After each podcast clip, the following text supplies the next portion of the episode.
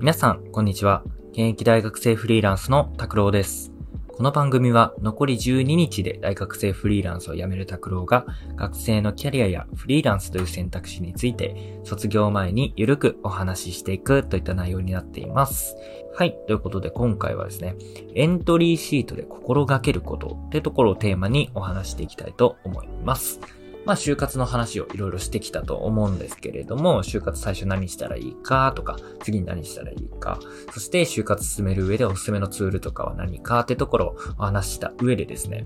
えー、就活で重要になるポイントになるエントリーシートの書き方っていうのを今日はお話ししたいなというふうに思います。エントリーシートっていうのが何かを簡単にお話しすると、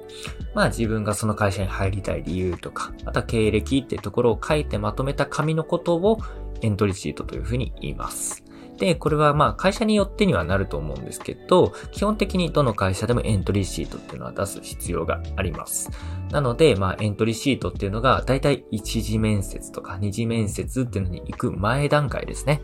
エントリーシートを見られて実際に面接に進めるかっていうところを選んでもらう重要な書類になると思いますので、エントリーシートで心がけた方がいいんじゃないかなって思うことをここではお話したいと思います。でですね、僕は正直そんなにエントリーシートについて勉強していたわけではないんですけれども、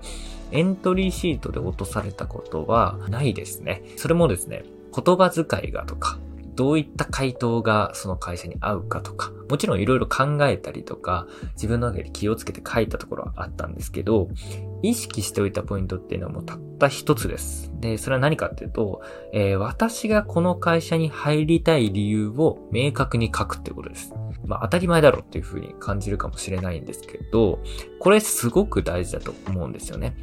で、僕はフリーランスをやっていた時に、まあ営業とかをいろいろしていたんですけれども、もうその営業をする感覚でエントリーシートを書いてほしいんですね。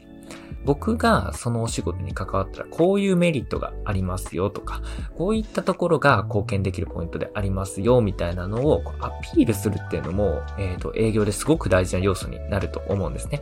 で、向こうが実際に自分と一緒に仕事をした時に何かいい影響が出るかどうかっていうところをいかに感じてもらうかっていうのが営業で一番重要なことだと思ってるんです。まあ、イメージしてもらうっていうことですね。具体的に。この人と一緒に働いたら、あ、こういういいことがありそうだな、みたいな。エントリーシートとか面接とかでも全く同じことが言えると僕は思っております。まあ、実際に僕が新卒でこの会社に入ったら、この会社にとってどういったメリットがあるのかだったりとか、なんで僕がこの会社で働きたいのか。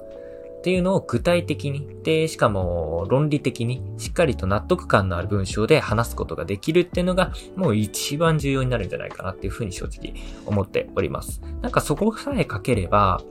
言葉遣いとかの添削っていうのは一回文章を変えた後に少しずつ手直しするっていうのも全然 OK なので、まずは、えー、この会社に入りたい理由っていうのを明確にするっていうところ。で、明確にしたものをしっかりと記入するっていうところを常に意識してエントリーシートを書くっていうのが大切なんじゃないかなというふうに思います。で、まあ、初めて書く方だったら結構難しいなっていう風に感じる方も多いと思うんですけれども、えー、で、エントリーシートに関しては、何枚も何枚も書いていくうちに、だんだんだんだん上手くなっていきます。これは多分どの人にも共通して言えることかなっていう風に思うんですけど、一番最初、書くときがやっぱり一番難しいと思いますので、まあその時は時間がある程度かかるもんだっていうのを承知の上で書き始めた方がいいと思います。で、それ以降は、まあ少しずつエントリーシートを書くっていうところも慣れてきて、で、自分のアピールするっていうことにも慣れてくるかなっていうふうに思うので、エントリーシートを書くのが上手くなっていったら、それが面接の上手さにも直結するようになると思いますので、まあここの部分は根気よく頑張って納得のいくエントリーシートを書けるようにしてほしいなというふうに思います。はい。ということで、本日のお話はこれで終わりになります。次回の放送もぜひお聴きください。それでは。